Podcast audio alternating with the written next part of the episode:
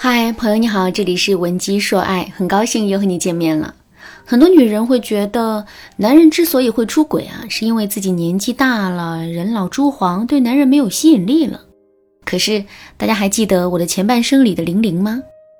玲玲离过婚，还带着一个孩子，平时啊一张苦瓜脸，长得是又老又丑，可她还是成功的俘获了陈俊生的心，成功的拆散了罗子君的家庭。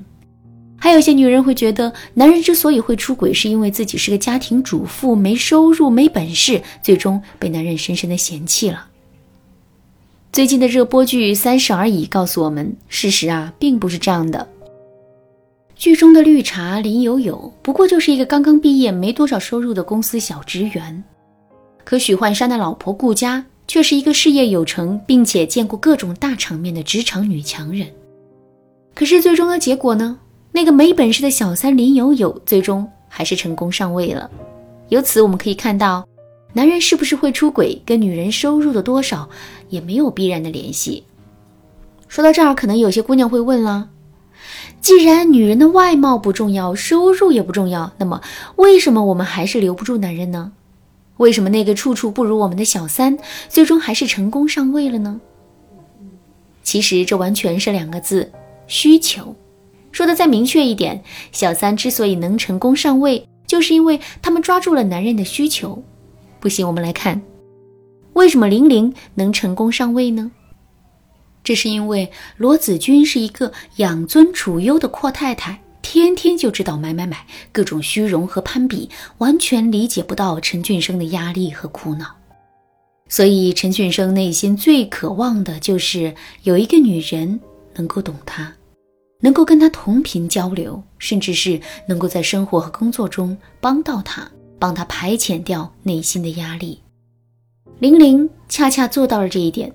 首先，她见缝插针，为陈俊生端茶递水，爱语相赠，表现出一副特别会疼人的样子，这让陈俊生感受到了家庭中没有的温暖。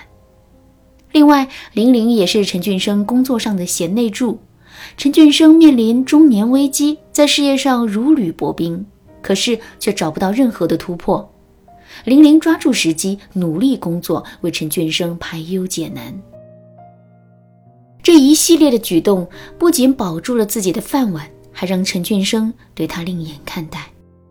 下面我们再来看一看林有有。林有有确实没有钱，没有能力。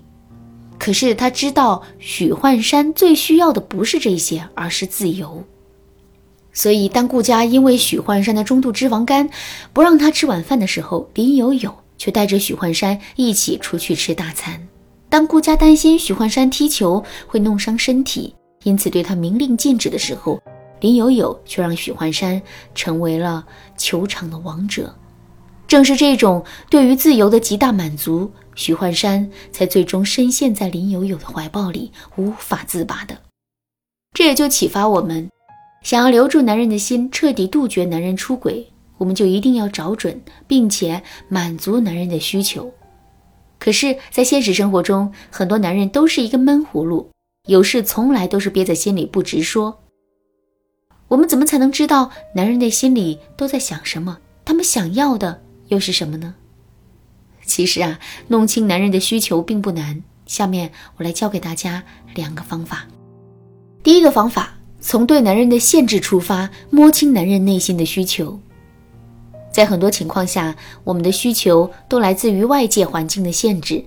比如说，我们是一个在沙漠里迷路的人，你已经踩着滚烫的沙子走了三天三夜了，现在是口干舌燥、奄奄一息。这个时候，你内心最大的需求。就是水，为了能喝到一口水，让你拿什么交换，估计你都会愿意。可是，当你在沙漠里逃出升天，生活也回归正常的时候，让你一万块钱买一瓶水，你愿意吗？肯定不愿意，对吧？环境的限制变了，所以我们内心的需求也随之而改变了。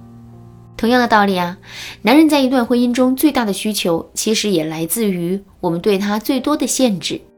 比如说，在生活中，我们对男人明令禁止，不允许他跟身边的朋友鬼混，并且要求男人下了班之后必须准时准点的回家。那么男人内心最大的需求肯定就是自由。再比如，我们对男人的坏习惯一直采取零容忍的态度，不允许他乱丢袜子，不允许他在卧室里吸烟，牙膏不能从中间挤，每天晚上十点之前必须要睡觉。那么，男人内心最大的需求肯定就是生活的舒适感和自主决策权。说到这儿，可能有人会说：“我也不想限制他呀，可问题是实实在在摆在面前的，如果不对男人施加约束的话。”他还不得上天呀？在一定程度上限制男人，这当然是对的。不过呢，我们一定要知道的是，没有一丝光的黑暗是会让人窒息的。所以，我们要在对男人的限制上留下一个出气口。比如说，一周有七天，我们不要要求男人每天都宅在家里，不跟自己的朋友接触，拿出一天的时间来，允许男人出去随便嗨。可是嗨完之后，就要听话服管教，这样一来，我们既约束了男人的行为，同时呢，男人也不会感觉到压力太大，这何乐而不为呢？当然啦，在给男人留出气口的过程中啊，程度的把握是一个很关键的问题。如何才能把握好其中的分寸呢？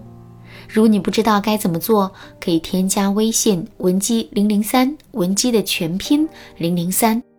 来预约一次免费的咨询名额。另外，我们还可以给男人设置一个交换自由的机制，比如我们确实不允许男人乱丢袜子，在卧室里吸烟。但如果男人很自律，真的踏踏实实的遵守了我们制定的规则，那么他就可以拿这些良好的表现来换取一次在卧室里吸烟的机会。这就跟我们平时努力赚钱，然后用赚到的钱换取享受生活的机会一样。靠这种制度去约束男人的行为，远远比我们的令行禁止要有用的多。第二个方法，在跟男人的沟通中，循循诱导，挖掘出他内心的需求。比如说，男人半夜十二点才回家，回家的时候呢，身上更是一身的酒气。这个时候，我们千万不要一张嘴就指责他，而是要先照顾好男人。比如给男人把脏衣服换下来，帮他擦洗一下身体，给男人准备好热水等等，这些行为会大大激发起男人的愧疚心理。等到男人第二天睡醒之后，我们就不要再理他了，但是依然要把准备早饭之类的事情做好。面对这种情况，男人肯定会感到很奇怪，甚至是害怕。所以呢，接下来他肯定会主动找话题来跟我们聊天的。这个时候。我们就可以好好的跟男人聊一聊啦，比如我们可以满含深情的对男人说：“亲爱的，我知道你很想出去陪兄弟喝酒放松，可是咱们之间不是有约定吗？之前你都遵守的好好的，怎么今天突然就破了戒呢？你把心里话跟我说一说，如果你觉得我的要求太苛刻了，咱们可以再商量，再修改嘛。”如果你觉得自己被压抑的太久了，想用这种方式表达抗议，我也能够理解。只要你说出来，我也会为你而改变的。这么一番话说出去之后啊，男人肯定会对我们畅所欲言的。之后我们只需要认真的聆听男人说话，截取重点，就能知道男人内心的需求啦。其实啊，挖掘男人内心需求的方法还有很多。由于时间的原因呢，这里我们就不一一讲述了。如果你想有更多的了解，可以添加微信文姬零三三，文姬的全拼零三三，来获取导师的针对性指导。